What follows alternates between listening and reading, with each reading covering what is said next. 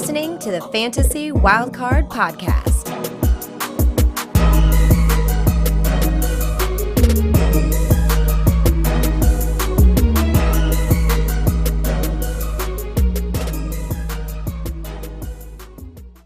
Welcome to Fantasy Wildcard. I'm your host, Kev. You can follow me on Twitter at dynasty underscore goat. With me tonight, as always, is my co host, Ali, who you can follow on Twitter at FF Dynasty Grill. Good evening, Ali. How are you? I'm very well, Kev. Um, fantasy this week was a bit shaky to start with, but my guy CJ Uzomah come through for me with two massive My touchdowns. But yeah, it was certainly a shaky week with the bipocalypse, but we uh, we got through it, so it's uh, it's easy going from here on out. I've seen you high up on a, a certain leaderboard as well this week. Could you like, Really? tell us a bit more?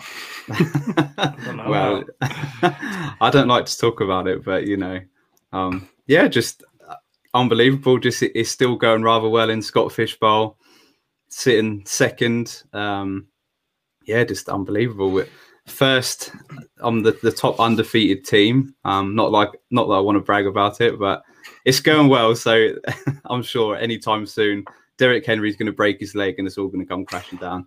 But but certainly going to ride on the back of him. So yeah, it's going well at the minute. Smashing, mate. It's uh, been a cracking start, and um, it's, it's been a lot better than my weekend, to be honest. Um, I've I've had a really bad dynasty week, two and nine in dynasty, which is pretty bad. But um, I'm still in the playoffs in six leagues, so still above, still above fifty percent. But I'm going to introduce a guy that's given me two of those defeats in this bad weekend for me this week, and. Um, it's my other co-host. Well, it's our other co-host, Matt. who you can follow on Twitter at Matt FF Dynasty. Good evening, Matt.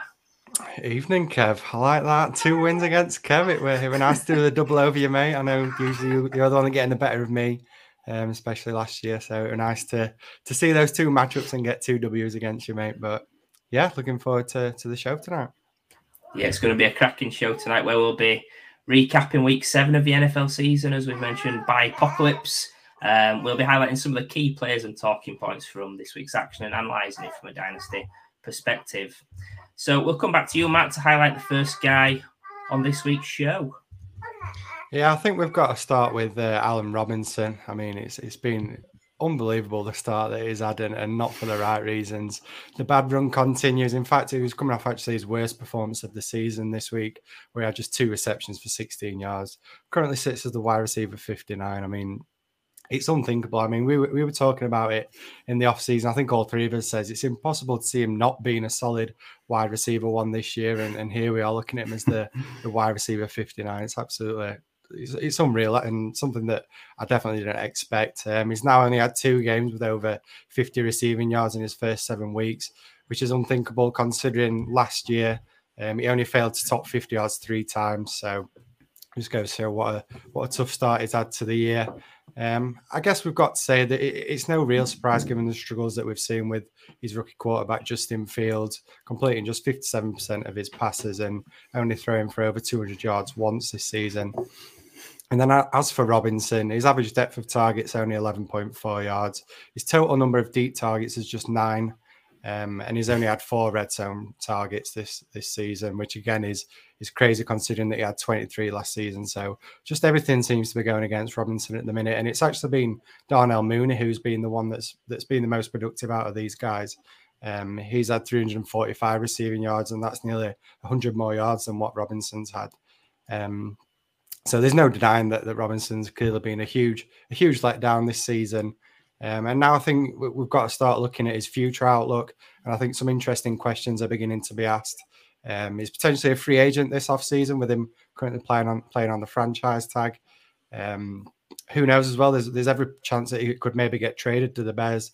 Um, look to move off him this week. We know the the um, NFL trade deadline's coming up. So do they look to try and just get something for him, um, knowing that maybe they don't want to keep him long term? And then while I do still believe in Justin Fields long term, do we now need to hope that Robinson gets a move away from from Chicago and and makes the most of what should really be the prime of his career right now? Um, I'm sure there's going to be plenty of teams out there that jump at the chance to to bring in to bring in Robinson. So that's my question back to you two guys. Um, as I've just said, with him being a potential free agent, do you think he uh, do you hope that he, he, moves on from from the Bears? And if so, which realistic landing spot do you think could improve his fantasy um, production the most? Yeah, firstly for me, just please Chicago, just trade him this week, please, please Matt Nagy, just trade him.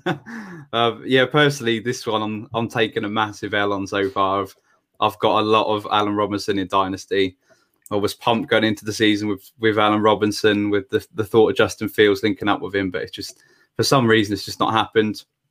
I ta- in the off season I touted him as the safest wide receiver one in the NFL, which is a big whoops.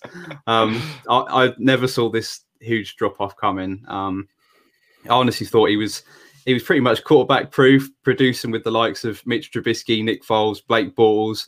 Not exactly Pro Bowlers, are they? Um, wide receiver seven and wide receiver nine in the last two seasons, and as you mentioned, he's actually he's a currently wide receiver five, and in redraft he's is probably droppable. Um, it's that bad, and yeah, Justin Fields' start to his NFL life has been pretty miserable. The offensive line is in a bit of a shambles. Is is the most sacked quarterback this season, despite only playing five games so far. So it's, it's really not a happy tale in Chicago. Um, so personally, I just want Robinson out of there now. I, I I think you asked me this question earlier in the season, and I, I said I'd quite like him to stay for him to grow with with Justin Fields, but mm-hmm.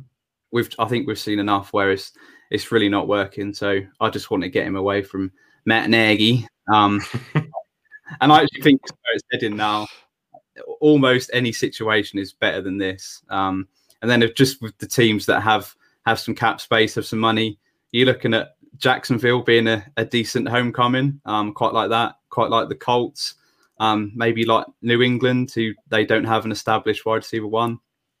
But overall, I just think it's a it's a great opportunity to to buy Robinson right now ahead of yeah looking ahead of next season if you're if you're going for it all, then perhaps not. But if um, if you're rebuilding or just in that stage where you're not quite sure yet, I think is a great candidate to to buy low right now because his value's never be this low. I know he's he's getting up there in age, um, and I think we'll he's like a competitive market for him in free agency, um, and probably getting one last big payday with especially with the cap increasing in 2022. So I think now is a great time to go out and get Robinson for cheap, um, and then just hope that he does move away from Chicago and lands in one of these spots.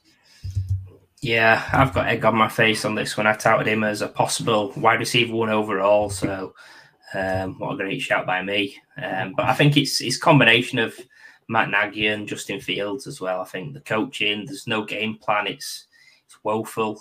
Um, Fields is holding on to the ball too long. He's uh, turning it over too much. The O line shocking. It's it's really bad. I think Fields has got to take some accountability as well. I think outside of the running backs on Chicago, you can't confidently start any player. I think uh, this off season, uh, the wild card consensus for this question was we wanted A Rob to stay in Chicago with Fields. Um, so yeah, I'm actually flipping sides. I want A Rob to be out of Chicago now. Um, I think it's the same for most QBs that they need a strong O line um, which I do think Justin Fields needs. But I've got no trust in uh, 2017 GM of the Year, Ryan Pace. Lol. um, Matt Nagy, obviously, terrible game plans. Uh, he's meant to be some sort of scheme guru, but I just I can't buy into him any longer. Um, I think hit the nail on the head really in the fact that Allen Robinson's in his prime. Um, you don't really want to be waiting around for a rookie to get into a groove to to help you right now uh, or in, in the next couple of years. I think landing spots wise, two interesting ones just based on guaranteed volume and sort of a veteran QB.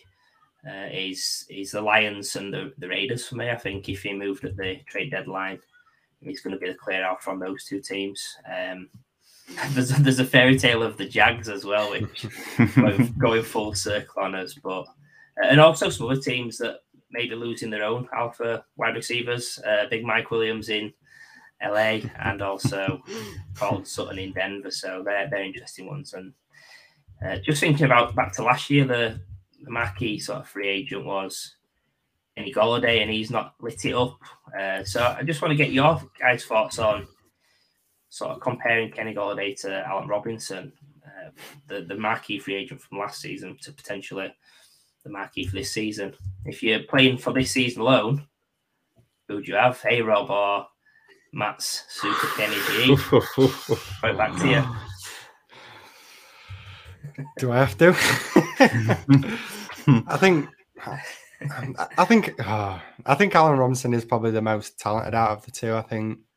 I know I've been bigging up Kenny Golladay, and I do. I do still think he is a good wide receiver, but as you say, it's clearly not working out at the minute with the Giants. Um, He's obviously struggled with injuries at the moment. That's not helping things. He had it in the off season, so that made it tough to begin with for for Golladay. But I do think Robinson. We've seen it in the past. He's produced with any quarterback. Ali mentioned it earlier. He's produced with all these these quarterbacks that aren't even starting quarterbacks anymore in the NFL. So it just shows that he can do it with anybody. Golladay, he was obviously tied to Stafford, who is now lighting it up. So is is the reason why he was so productive beforehand more down to the fact that he had Stafford throwing him the ball. You're starting to think that maybe that's the case now. So yeah, I think Robinson. I just think everything's going against him at the minute with the the offense that is on, the things that's that's happening, having the rookie quarterback as well as um, obviously not helping him this year. It's just a shame that it is likely going to be the the year that he's trying to play for a contract. Um, the fact that it's it, it's not happening for him, and it, it's it's not really his fault, is it? He's He's just not being able to play the way that he has the last um, the last few years. So yeah, it's a shame, and, I'm hoping that he does manage to get a, a, big move away and and get that money that was after because that was the whole reason why he wanted to leave Chicago. Wasn't it? it wasn't really about he didn't like Chicago. He just he felt he needed to be paid what he's worth, and yeah, it's yeah. just a shame to see it go the way it's going. Yes, it is a massive shame because Allen Robinson is such a talented wide receiver to be in that situation is it's horrible to see him struggling, but there's going to be an aggressive market for him. Um, this season, I'd probably I'd probably take Golladay over him, even with his injury concerns. it's it, it's that bad, but it's gonna it's gonna be really interesting because you got the likes Chris Godwin, probably it, you know potentially moving on, uh, Amari Cooper, Michael Gallup, um, Davante Adams. You got you got a good list of some wide receivers who people are going to be aggressively pursuing them. So um, it's going to be really interesting. There's going to be a there's going to be a lot of different looking teams come come next season. That's for sure. Yeah, yeah. I think just to tie up on this question, if you're a contender and you've got either of these guys, Golladay or Robinson, they can't be hitting your lineup at the moment because no. they're just they're just crushing you. I own both of these in our wild card league. and I traded for both of them earlier in the season but somehow you're doing pretty good in that. League, I know. Yeah. I'm, unbelievable. Yeah, I must have. I must have stood in some some dog poo. well, speaking of dog poo, now I'm only kidding. Um, I, am going to link that to our next guy, but actually, he's he's been anything but dog poo this season. So, Ali, who's the guy you'd like to discuss? Yeah, and it's actually my quarterback for my team in the wildcard league. It's it's Joe Burrow, um, mm-hmm. and I have to say that I'm surprised by just how good Burrow has looked so far this season. Quarterback eight so far, and the Bengals offense is absolutely flying. Um, the chemistry with Ja'Marr Chase, who Kev, you're glad that we're talking about, is yes is is better than I could have certainly imagined. It's it's almost like they used to play together in college. Um, but but personally, yeah, I, I, drafted Burrow in our wildcard league, and honestly, at the time, I, I didn't feel great about doing it. Um, a lot of the quarterbacks I wanted were taken, and I had to pick him. Um, but now I'm certainly starting to feel a little bit better about him. Um, he's thrown the fourth most touchdowns of the season of any quarterback with 17.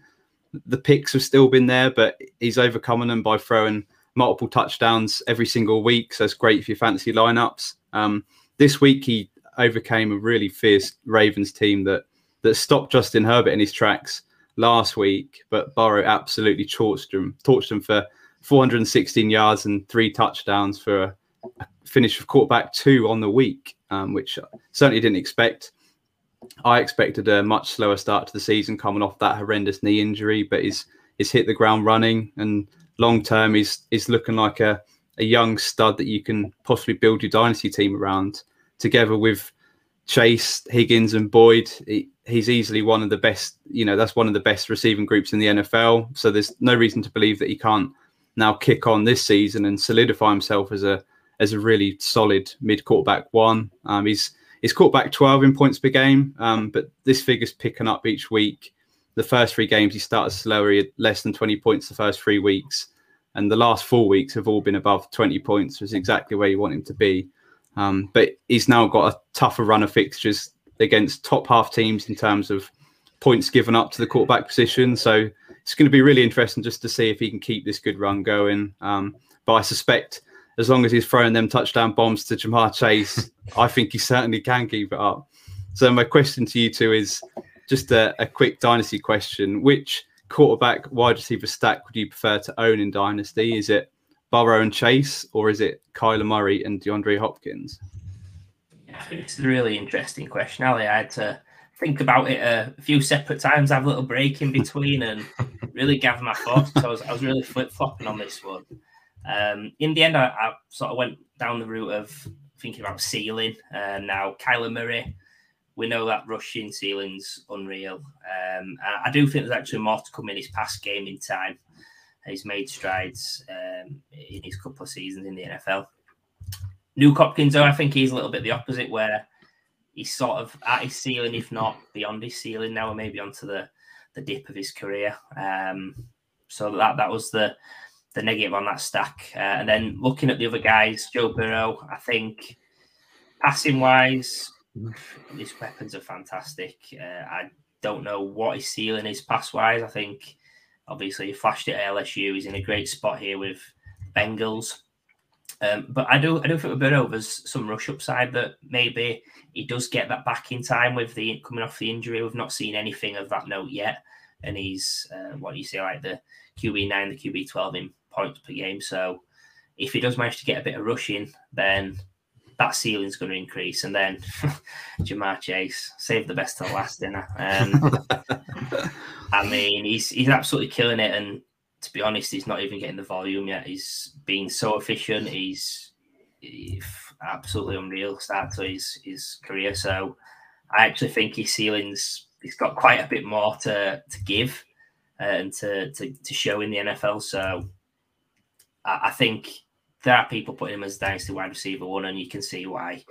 Um, Burrow and Chase, those uh, obviously you mentioned together at LSU. Joe Burrow actually said about Chase that he's the longest in the shower as well. So um, we know there's that connection there.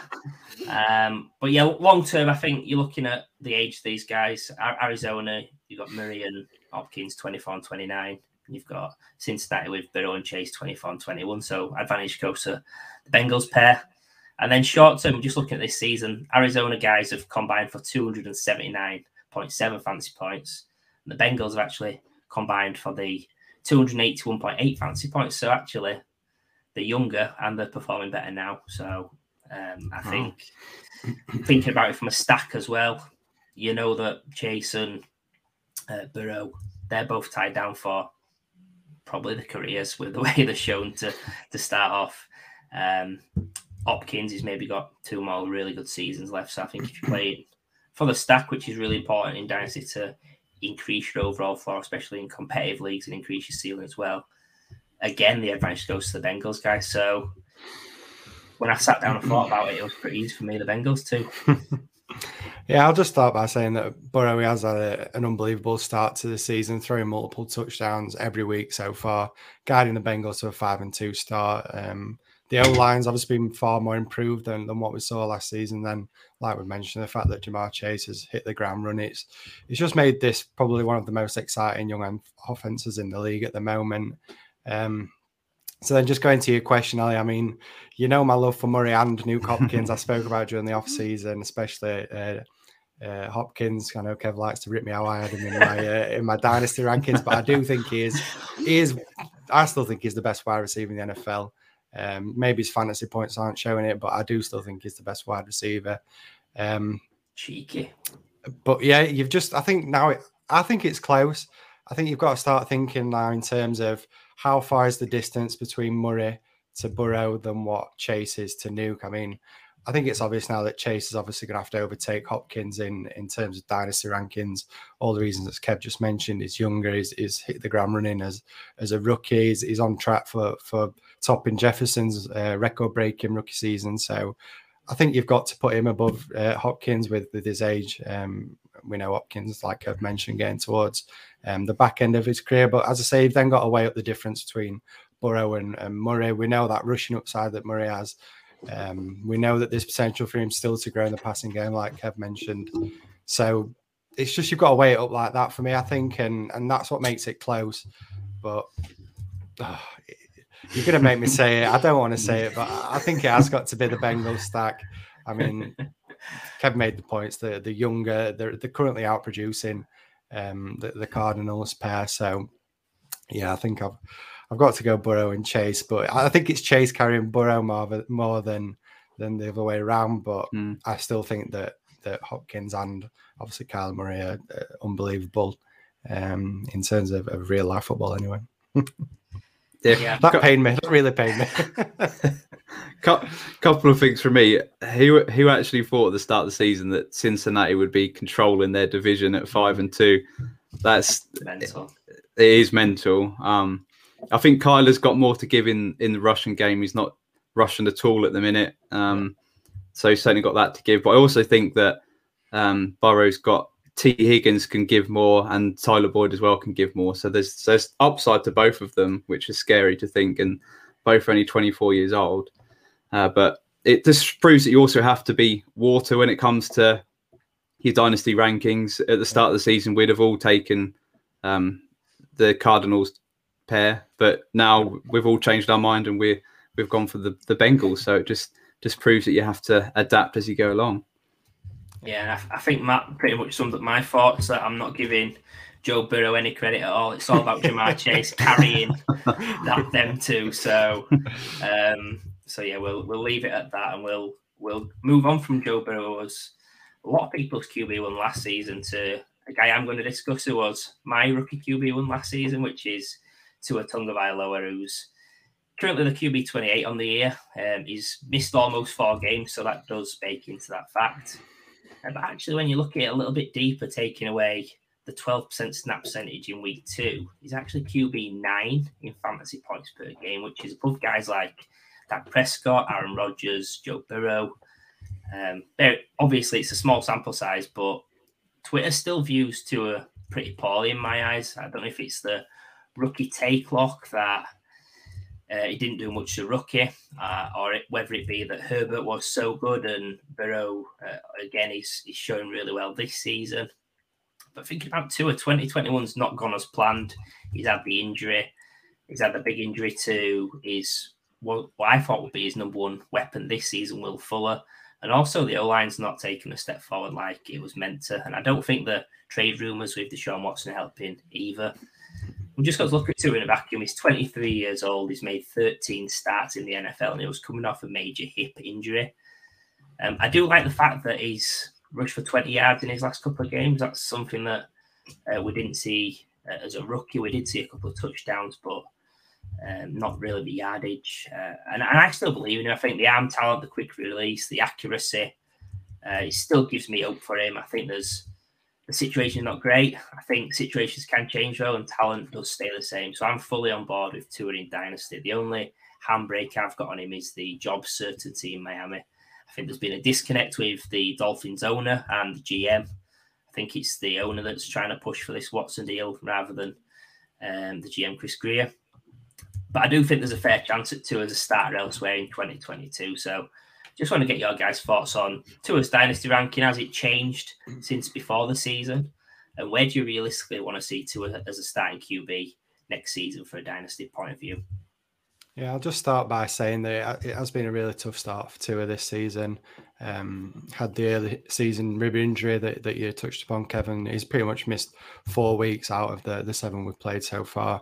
And I think there's no denying that he has made some silly turnovers during the last couple of weeks. I, think both of those interceptions this week were, were fully on him and just really lackluster throws, which is which is a shame because, like you mentioned, Kevin was my QB one as well as a as a rookie. So I do still honestly believe in in the talent that he has. Um, you touched upon the the injuries that the Dolphins have had as well um, over over the last seven weeks. Fuller, Parker, Williams, all these wide receivers have missed weeks here or there. Um, Tua is yet to really have a settled wide receiver core for him to to build that chemistry with. And then the only guy that he has done is his, his former Alabama wide receiver Waddle. Um, and he's been his, his go-to target pretty much every week now, and and has led to, to Waddle having a, a, really impressive start to the year, especially if you're in PPR leagues, because he's seen plenty of, of targets and opportunities. Um, but I do understand it. It's going to be hard for the Dolphins to res- resist trading for somebody like Watson. It's it's not very often you get a quarterback of, of that that that talent that, that becomes readily available to to trade for. So I do understand why they'd be they'd be maybe thinking about making the move. But yeah, I fully agree with you, Kev, that he should be a starting NFL quarterback next season. Um, so w- with that, I haven't moved him down much in my rankings. I've moved him from QB 14 to QB 16, and that's purely down to the same that you mentioned that the fact that he does now potentially have that that job insecurity, it makes him a, a slightly more risky, especially for for the remainder of this season. If anything were to happen with a with a trade for Watson, um, and then where would I like to see him? I think the, the Pittsburgh Steelers. I think that would be a, a really good landing spot. I think that's probably my favourite one, and and I do believe it's uh, quite a realistic one too. Obviously, we know that the rookie quarterbacks they're, they're not on these huge contracts that they, they get after the rookie season. So i think he's is affordable for, for pretty much every team in the nfl um, with how they manage to, to get around all these cap situations which which is a, another question altogether. But um, just going back to the steelers they have some really exciting young weapons Diontae johnson chase claypool they've got najee harris um, and the titan as well pat Freiermuth. so they've got plenty of young young talented pass receiving options and um, we've seen obviously Harris being being really useful in the passing game. So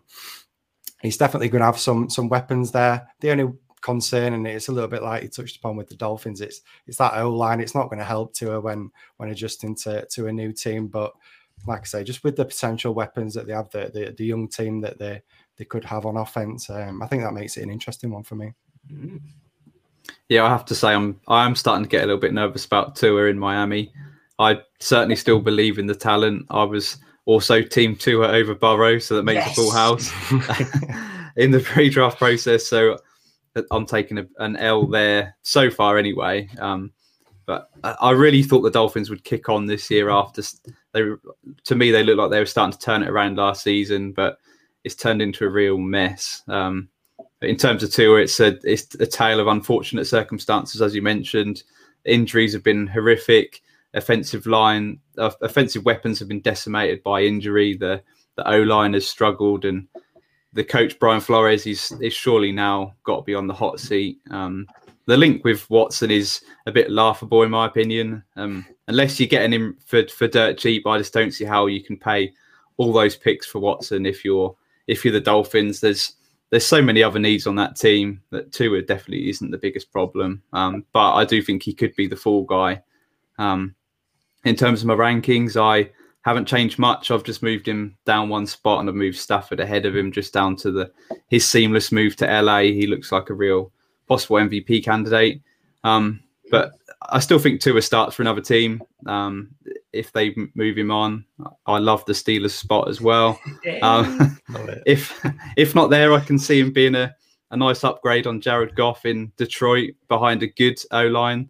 Um, so they got some nice weapons, and they're a team that are building and going in the right direction. So, what about you, Kev? What what team would you like to see Tua on to get to get his best? Yeah, I mean, I, I'm I'm not known for being a homer. Uh, if anything, I'm probably probably harsh. I knew this would come in. I, I, to be honest, I'm probably harsher on the Eagles than than a normal fan. Um, but yeah, just just from a bias point of view, I'd I'd absolutely love him in in Philly. Um, I'd love some sort of freeway deal, getting Hurts out of there, maybe to the Texans as well. So um, we all dream of those freeway trades on sleeper, don't we? So um, so yeah, that'd be that'd be unreal to get to there. I think he's he's been actually try. Um, but you have got to worry if if the Dolphins do keep Tua and they end up with a top two, top three pick you have to be worried a bit, I think, because whenever you've got a team that's not got not not really set as a franchise QB and they're at the top of the draft, they could always take another one. Just look at the Cardinals with Rosen when they had him. They had a guy they give up on him pretty quick. It's been the right move in, in looking back at the correct move by a mile, but um, yeah, it's always a worry if you've got a QB on your dynasty squads and that team's picking high in the draft and they're not a franchise QB, then yeah, it's time to be worried in my eyes. Actually, I think that the Dolphins traded their pick away. Just thinking about it, I don't think they've got their first pick. I think they've only got. Oh, it's, it's Phillies, isn't it? yeah, it's going to say Philly's got two top six picks. I don't know. Have the Dolphins not got the 49ers though when they got Yeah, they got the 49ers. Yeah. So That'll be high. yeah, that, I mean, yeah, I mean they're not looking great, are they, at the moment? I mean, what are they Like, two and four, are they? Two and four, I think. So yeah. Get, get Trey Lance in that team. so yeah.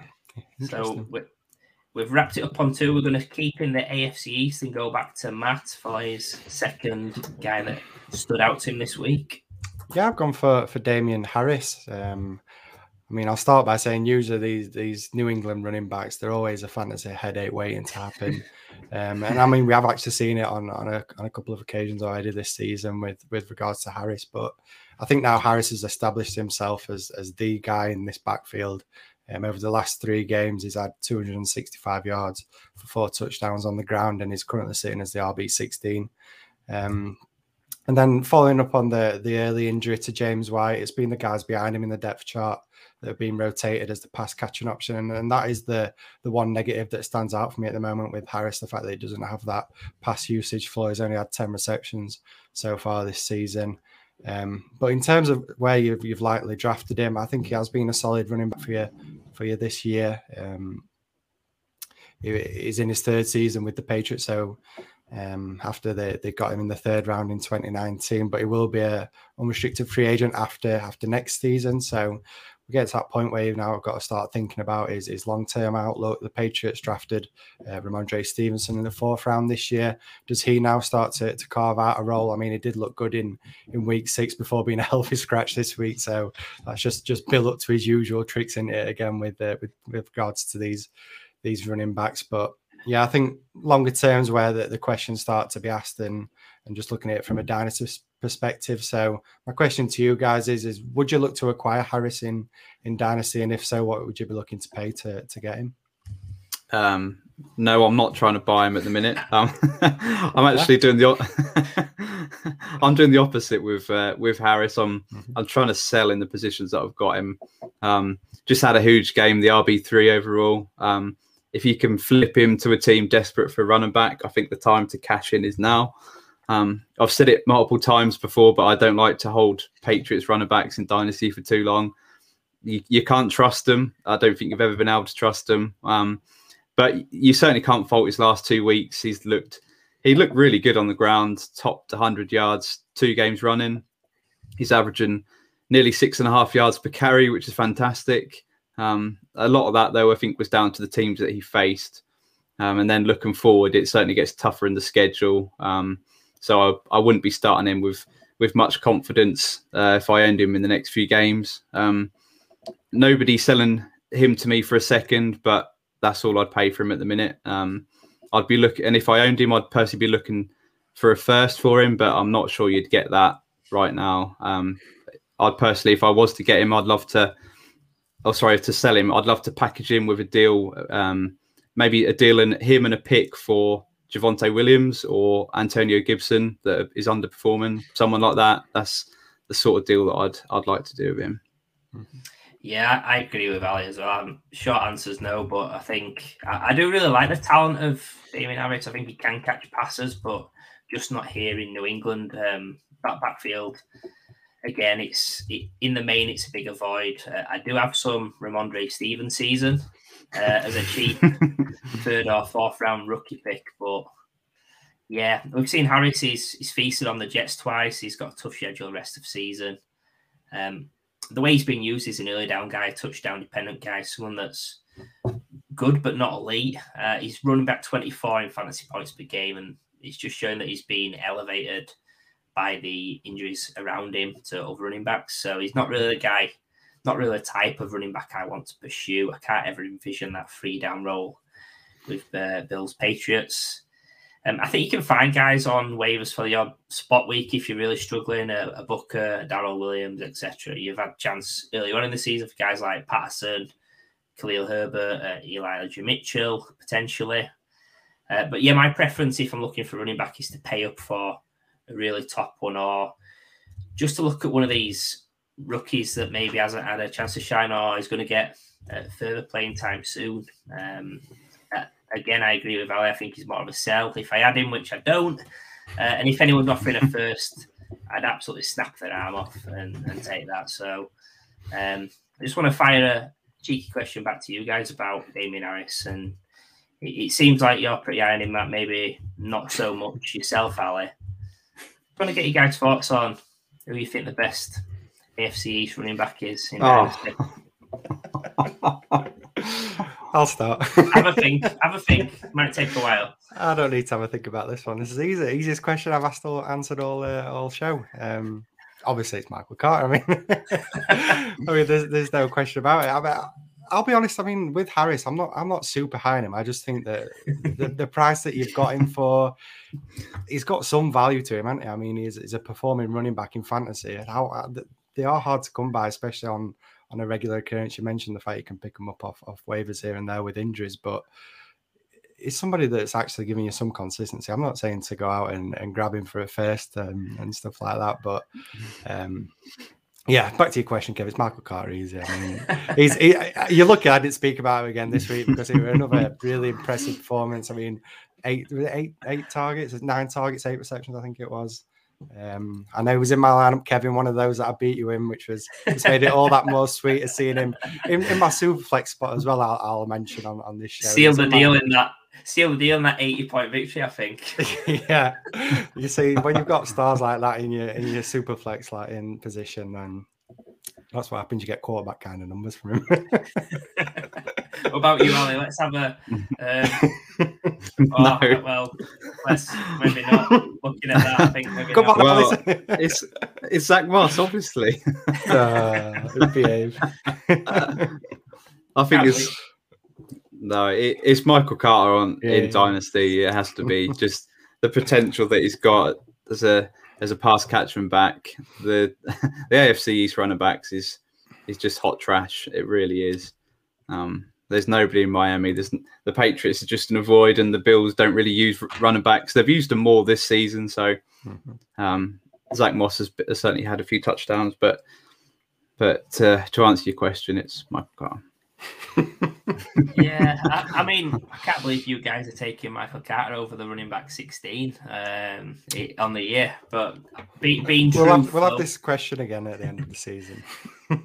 yeah, being truthful though, I have to agree. It's Michael Carter, but it's, it's probably by default just because that the whole division's pretty pretty tame. But I do think there's actually a plus for Michael Carter since this weekend. That's that Joe Flacco is going to be the QB. Way. I mean, he is an absolute statue in it. So, um, I think he'll be looking to to get the ball out to Michael Carter plenty. So, that's a cheeky little boon to his value for the short term, indeed.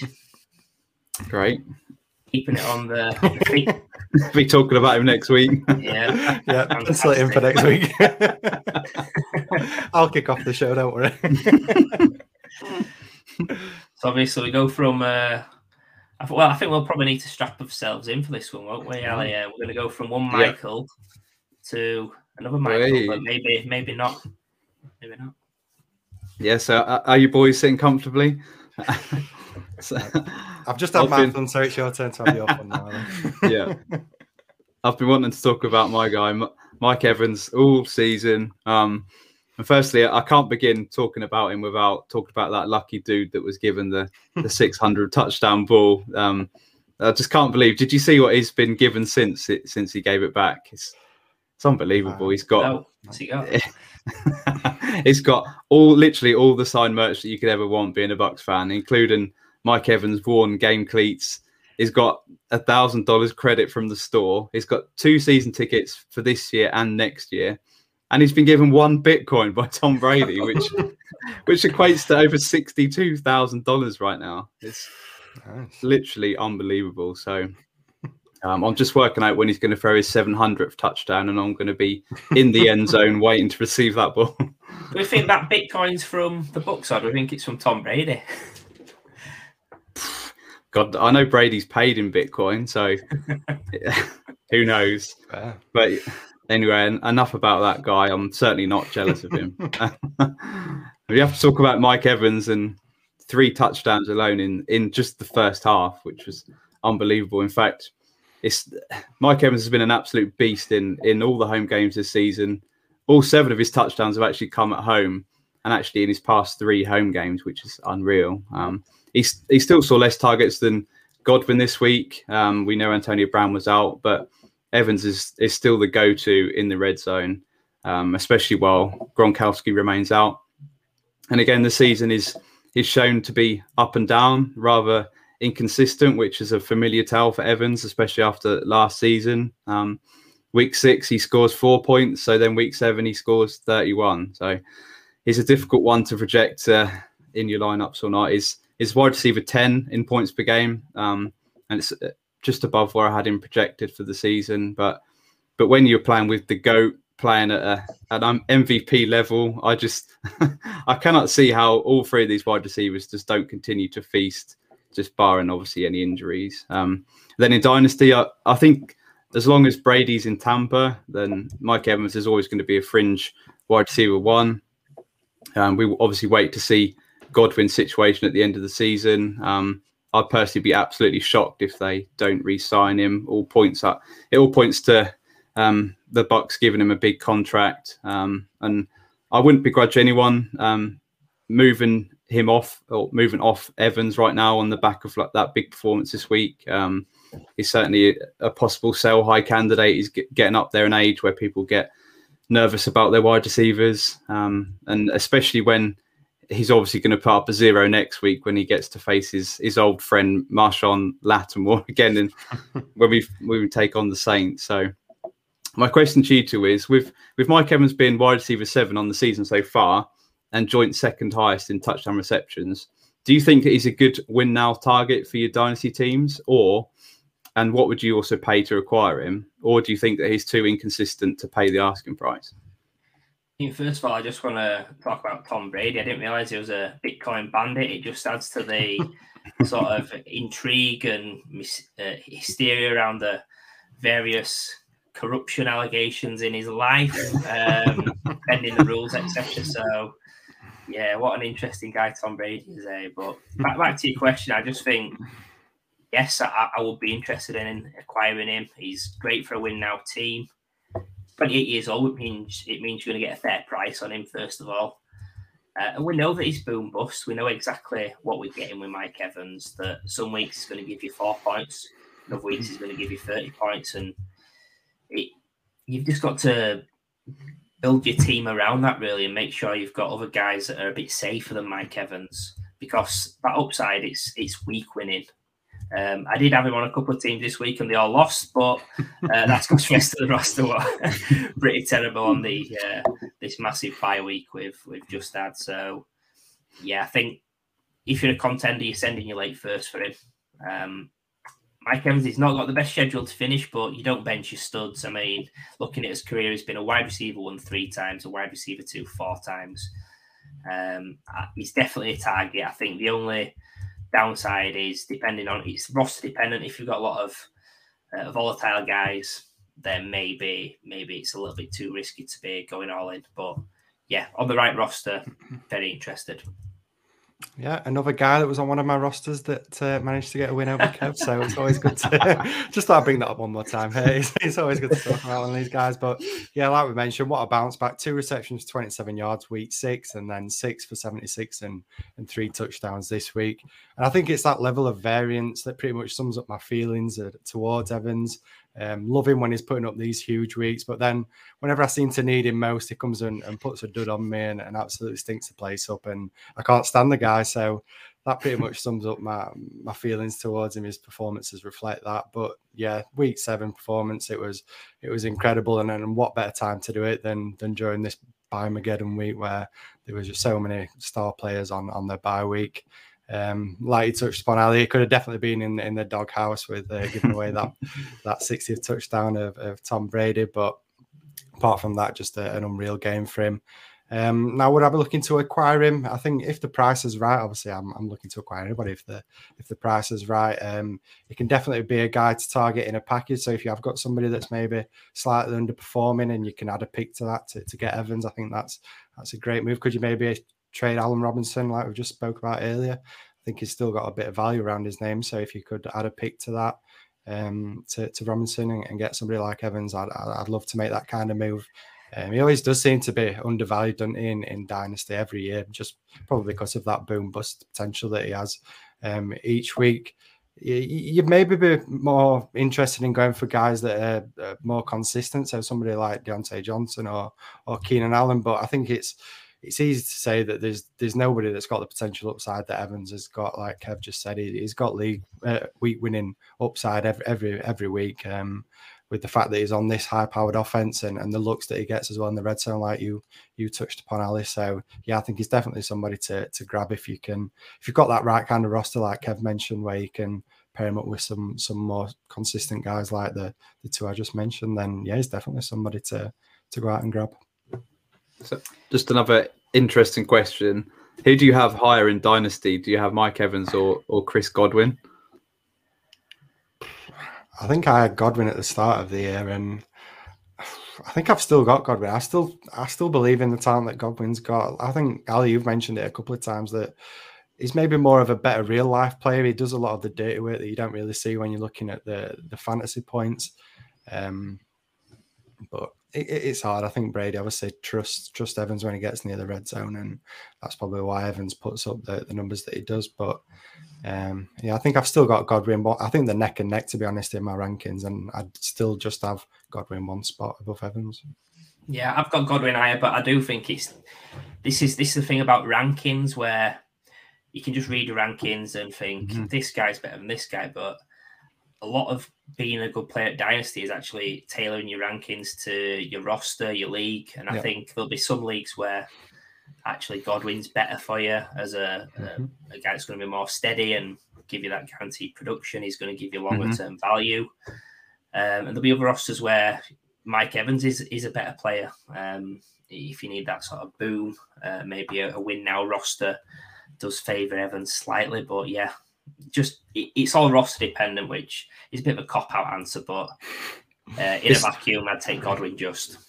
It's all about tiers, isn't it? We've all got tiers, and they're they're in the same tier. I think for probably all three of us. So, um, again, if it depends what league you're planning. If you're a standard league, then maybe Evans is better, but Godwin's caught more passes this year. Um, but obviously, it's the it's Evans that gets the red zone looks. But mm-hmm. they're back to back in my rankings as well. I've got Godwin just one place ahead, so really really close. Smashing. We're, we're on about tears and what we are. I've got to say this next guy we're going to talk about. There'll been a lot of tears shed when he left the Eagles uh, earlier uh, last week. Um, just to tee up, really, red zone. I don't know if, if you guys watched it on Sunday. Yep. Um, mm-hmm. Don't know if you heard one of the um, several hundred times, but it was National Tight Ends Day. I don't think no, really enough. First um, I've heard it. we saw monster games from uh, Ali's mate CJ Uzomah, uh, Kyle Pitts, and Mike Gesicki, but uh, I'm going to highlight the tight end six on the week and former Eagles guy uh, Zach Ertz. Um, personal note, I'm really happy for him that he's going to contender and getting away from the dumpster fire that is Jalen Hurts. Um, I do think it's really impressive that he was tight end six. He was only traded last week. Uh, he he's picked up the the offense pretty quick as part of the game script. Um, I think as well, it's it's really really intriguing, really positive for him that um, he was a tight end six, and it was Kyler's lowest pass attempts of the season so far with 28, and that that was a cheeky 17.8 target share on his debut. Now with Ertz, I do think he'll be volatile in this offense. It's got a ton of different weapons, uh, but we did see with um, the guy that's injured, Maxx Williams, with Maxx Williams with two kisses, that he had a couple of 16 plus point fantasy games. Uh, and Ertz, he showed that juice on his 47 yard touchdown grab and actually sneakily at the tight end 12 on the year. Um, I think that one of the interesting bits about Ertz is that he's 30 years old, he's a free agent this offseason, but the fact that he's so old, it means that he's actually a pretty decent value still. I think he's got an incentive to earn a new deal in the desert. He's been a tight six or better four times his career already. I think it's a lofty projection, but I think he could get close to that again. And I think he could be a top eight tight end this year. Um, and like I mentioned with his age, I think he can be had for a 22 second, which might not sound crazy when you hear guys like Dawson Knox being touted going for first. So I just want to know do you guys think he'll finish top eight tight end this season? And is it the answer to acquiring a cheap tight end in your dynasty leagues? Yeah, I'm just going to start by saying I haven't been this happy about an NFL trade in so long. he's freed up one of my favorite tight ends in fantasy in Dallas Goedert with the with the Eagles, and now he's actually had a nice bump in in value himself. Obviously, landing as the tight end one with the the Cardinals, so it was a, a win win for me this trade and, and something I was I was really happy about. Um, at first, I was a little bit skeptical about the landing spot. You you just touched on it, Kev. There's plenty of mouths to feed. Um, there's obviously Hopkins, Kirk, Green uh, Rondale Moore as well, plus plus Edmonds in the backfield who, who catches his fair share of uh, of passes. But you touched upon it, Kev. Really solid debut, five targets, three receptions, 66 yards, plus that that touchdown. And he actually had a four yard carry as well, which was actually really close to being a touchdown, but equally it was just as close to, to being a fumble on the goal line. So um, yeah, take that one with a with a grain of salt. But um, I still maintain that I do have my, my concerns uh, in, in, regards to the competition for targets. Um, yes, it is a high tempo offense, so he's going to be on the field plenty, I believe. And I know it was only his, his first game with the Cardinals, but his five targets, it was, it was the lowest that he's had in, since week two.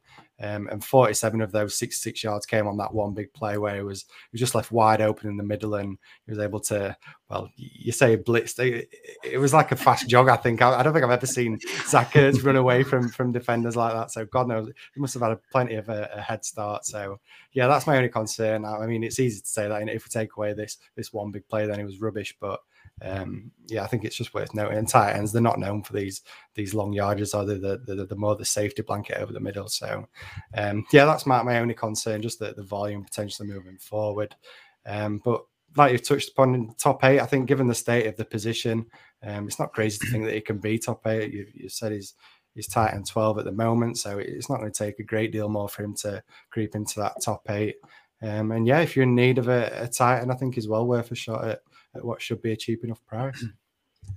Yeah, certainly was an impressive debut. His his 47 yard touchdown grab was actually the longest of his career. Um, I think the previous longest was 36 yards. Yeah.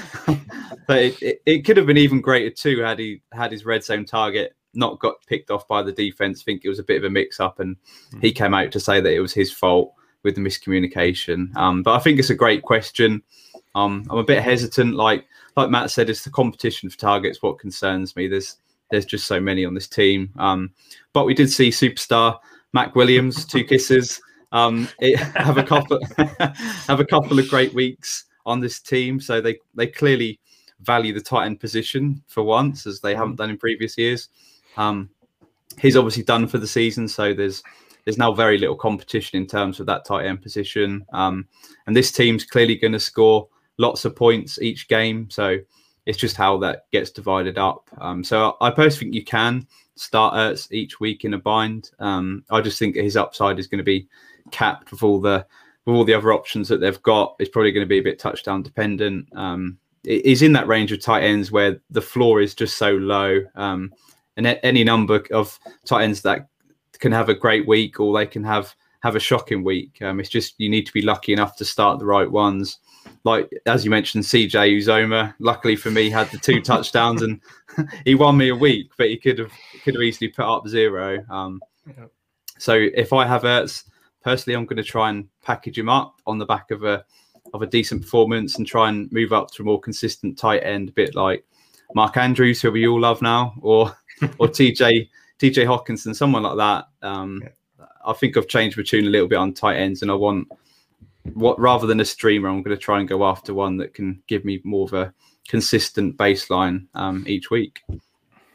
Yeah, I don't think it's impossible in it to stream tight ends at the moment. It, like I said, it just just seems to be so many where they can just put up a, a zero on you. It's it's become an absolute headache if you haven't got one of those top guys. Um, I think there's about six or seven in there where you, you feel confident that you can plug them in each week. Otherwise, you're you're scouring your waivers or or just hoping that one of these guys manages to, to get a touchdown.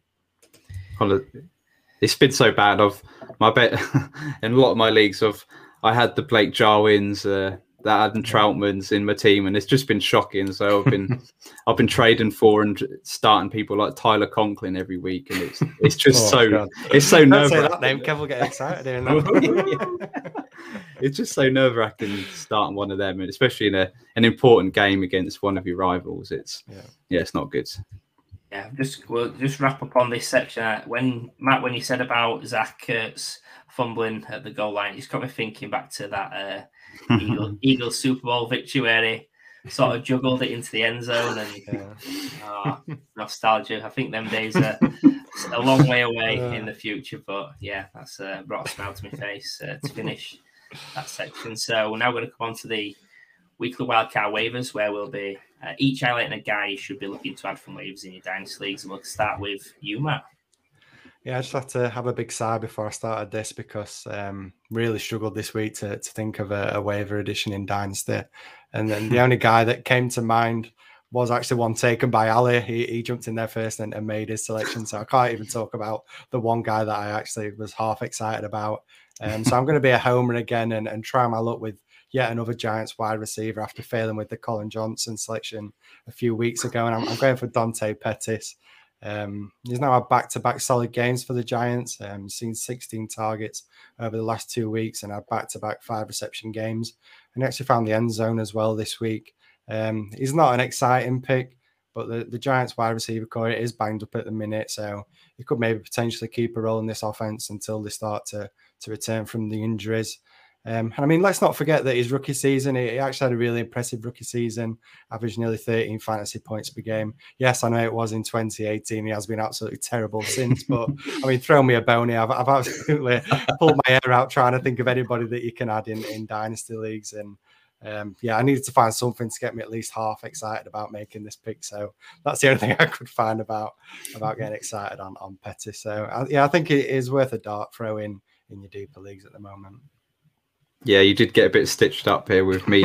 I've never seen somebody select a waiver, a waiver selection so quick than Ali in the group chat. I don't think Kev finished asking who we are going for, and Ali boom straight in with his yeah, I knew I had to get in quick. The options are really, really limited this week, um, and he's still definitely available in a few of my leagues. Um, at least he's clearly someone that Daniel Jones trusts, um, and he's shown that he can produce it in the past as well as this past couple of weeks. So he is worth a cheap pickup in my opinion. If if you if you're badly off with injuries, um, uh, you certainly need to monitor the the health of Kenny Golladay. You've got Sterling Shepard and Kadarius Toney. That's they're all banged up. They're all uncertain for this week. I'm sure maybe one or two are going to come back. But again, if if all three miss or a couple of them miss, then I think Pettis is someone that you can start in a bind. And yeah, he's going to be at least a really cheap or a free pickup. Yeah, I think it's likely a week too late on Pettis, but there will be some leagues where he's still on waivers out there. I think short term bye week filler um, makes sense. Uh, I don't see the long term upside on the Giants with. Uh, you mentioned that star-studded wide receiver core, um, and also our, our, good friend Dynasty Island. He released an article today calling him "Wave Wire Fool's Gold." So uh, he's obviously not a fan of uh, this selection, but yeah, really tricky for you this week, Matt. When uh, me and Ali jumped in uh, pretty early. to be honest, um, he, he's pretty pretty bare, pretty desperate in it. So uh, so we'll, we'll, tee up Ali with the the highlight of our waiver uh, selections. I, I, think I think I'm right saying that.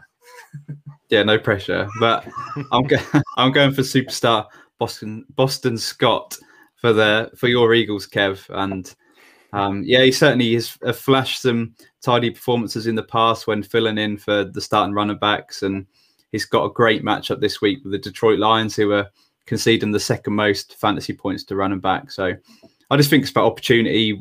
Obviously, they've got Kenny Gainwell, who we know he's not a workhorse back. Um, if I think Sanders is week to week, so if, if he does miss time, then you got to believe that Kenny Gainwell is going to get that starting opportunity um, but then Boston Scott's going to have a role. He's a good pass catching back as well. Um, he rushed for a touchdown last week and he was targeted twice when he came into the game. So, you know, they trust him. He's someone that's been around for a while on the Eagles. Um, they've also got Jordan Howard. Um, he'll probably be elevated this week from the practice squad. Um, but he's been sitting on the practice squad for two months and he's not seen any action. Um, so I'm not too worried about him. And and how is Jordan Howard only 26? When I looked, I thought he's got to be 30. he seems to be around forever. Yeah. That was absolutely shocking. But yeah, I think Boston Scott is going to be one of the, the top pickups this week, just with the the opportunity and, and the matchup can't be much better.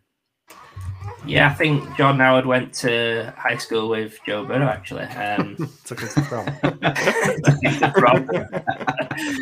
I just think, first of all, it's funny Ali, that you've touted Boston Scott with your Kenny Gainwell love. Um, but I agree, it's definitely worth a grab with the Sanders injury. And I remember Boston Scott actually getting hype as the next Darren Sproles, who was an absolute outlier, which is pretty hilarious. But again, yeah, short term bye week fill with upside on an Eagles team that stinks and will be passing quite a lot. Yeah, definitely one of the top waiver targets in, in your dynasty leagues. Should see that opportunity alongside Gainwell in this backfield. Um, we always know when, when you get these kind of running backs come up on waivers, you, you've got to take that shot on them just because it is so tough to, to find starting starting running backs when, when there's so many needs for running backs. So yeah, when a guy like this pops up, you've you've got to go out and grab him if you can. Um, especially if he's going to be the primary ball carrier if Gainwell is used more in the in the passing game until Sanders returns. Yeah, we now come on to my waiver of the week, and I'm going deeper than a submarine door. Um, I'm going for Tyler Huntley, the backup QB of the Ravens. Um, it's been absolutely solid to find a waiver this week. It's hitting the part of the year where waivers is dry, but I think your dynasty benches, you've got to be looking at having more QBs and running backs at this stage. Uh, maybe you've got a guy that's just moved to IR and it's freed up a roster spot. So I think it's ideal time to be grabbing backup QBs, especially one in a fantasy gold scheme. Um, he won the backup job from Trace McSorley in pre-season, and it's good to see that he's still the backup of the uh, of Lamar Jackson for the Ravens uh, with snaps in the last two games. And actually, he's got that similar style and scheme fit as Lamar Jackson. He's absolutely rapid, uh, 92nd percent out of 40 time, 99th percentile burst score. Um, I think he's going to be really interesting with these weapons and that dual threat ability. Um, he's entering the bye week, so he could be dropped in leagues if he is rostered, and he's very likely on waves already. But yeah, I think it's a deep selection. He's 23 years old. He's only had 16 NFL passes, but um, in terms of Huntley, he's a better pickup than Caleb Huntley. Can't believe you just done me like that right at the end, Kev. Stuck the knife right in at the end.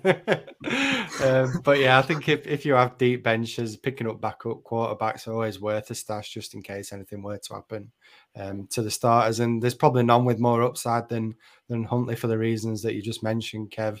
Um, obviously got that rushing ability on on a Baltimore um, offense that that should lead to, to, plenty of opportunities for him to to run the ball and pick up those fantasy points. So yeah, it, has been a tough week, and, and nothing may come of the selection, but I definitely think he's worth the stash just just in case the the opportunity arises. Yeah, I absolutely loved watching Huntley when he when he gets in the game. He's absolutely rapid. He's like a, a player on Madden that you build. um, but if anything happens to Lamar, then Huntley is certainly a high end replacement. Um, and I just don't get it. If you've got a deep bench, then why are people holding so many wide receivers yeah. when they're just so readily available anyway? So yeah, just stash Huntley away. Um, he's got such a high ceiling. If if he ever had to to start games, we know Lamar has his style where he could easily take a big shot. I mean, he's luckily to avoid injury so far, but he could easily take a big shot from a defender and then be out for a game or two. And in which case, Huntley will step up and be productive for fantasy. Yep, smashing. Well, that brings us to the end of the show where we've discussed some of the key players and talking points from this week's action whilst analysing it from a dynasty perspective. So we'll just go back around and get the final thoughts from both of you on today's show. Yeah, I'll just start by saying I'm glad we got through such a such a tough week with all the teams that were on buys. Um, and then there were some some big fantasy games from some younger guys like Tua and Burrow that we mentioned, and even Mac Jones getting in there. But equally, there were some really underperforming quarterback performances in in fantasy this week. Guys like Patrick Mahomes and then Sam Darnold obviously made a good start to year. He really struggled again this week and then actually got benched. Um, and then Justin uh, and then Fields as well that, that we touched upon as well. So yeah, really, really tough week for, for the quarterbacks and, and some of the bigger names in fantasy. And it, it just felt like one of those really odd fantasy weeks to me. Um, I don't know what you two guys think, but just seemed to be a really strange week in terms of of player performances and, and, fantasy results. But either way, we're now pretty much hitting the halfway stage of the season. Um, time flies when you're having fun, although this last week it, it definitely wasn't much fun. Um, apart from the, the two wins against Kev, obviously that was uh, that, that, that, was unbelievable. But uh, apart from that, yeah, not, not a fun week.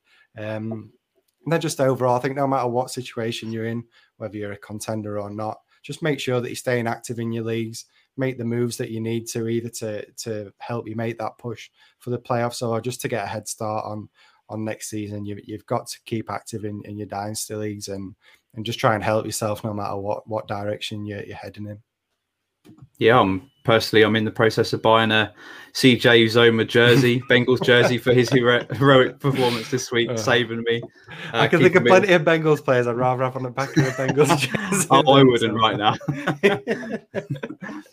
but as you mentioned, Matt, we're we're very close to halfway, so just just take a moment to evaluate each one of your rosters and and make make your own plan about where you're going with each one. Um, there's absolutely nothing worse than cruising along. You're not very active, and then suddenly you've just missed the you just missed the playoffs, and then you find you find out you've got an underperforming age team uh, where you've you've missed the boat to trade away and and build for the future, and also then you don't have any great draft capital. Um, yeah. This week there's only two weeks on on buy, which is a massive sigh of relief. Uh, week seven, as you mentioned, was horrible. Um, if you've taken if you've taken multiple losses, which will be the case for a lot of players, then it's it's probably just down to the fact that you've had a lot of players from them teams that are on by last week. So that's over now. So you can look to to bounce back and you can you can kick on now. It really is the chance to to um to push for a playoff run um as we as we go into the middle part of the season. Yeah, week seven's been so tough, but you just got to draw a line in the sand, stay focused on the second half of the year. Um, yeah, that's my son in the background going wild. Uh, he agrees it's been such a bad week for me. Um, but I'm having to have him in here to give me some support on the on the show today. Um, I think it's a great time to evaluate each dynasty team on a wider scale, though, create a plan for the rest of the year and beyond. But also, it's a great time to be going after injured players in rebuilds or players on a bye week for those desperate win now owners that are needing someone to start this week. So uh, player values will continue to increase, draft picks become cheaper, so act accordingly with that. And Matt, big wheel, just remember it. so yeah, um, thank you for tuning in. Be sure to subscribe and follow us on Twitter at Fantasy Wildcard. Join us on our next show, which will drop Tuesday, the second of November, where we'll be recapping all the key talking points from Week Eight's action. So thank you once again. Have a good one and we'll see you soon.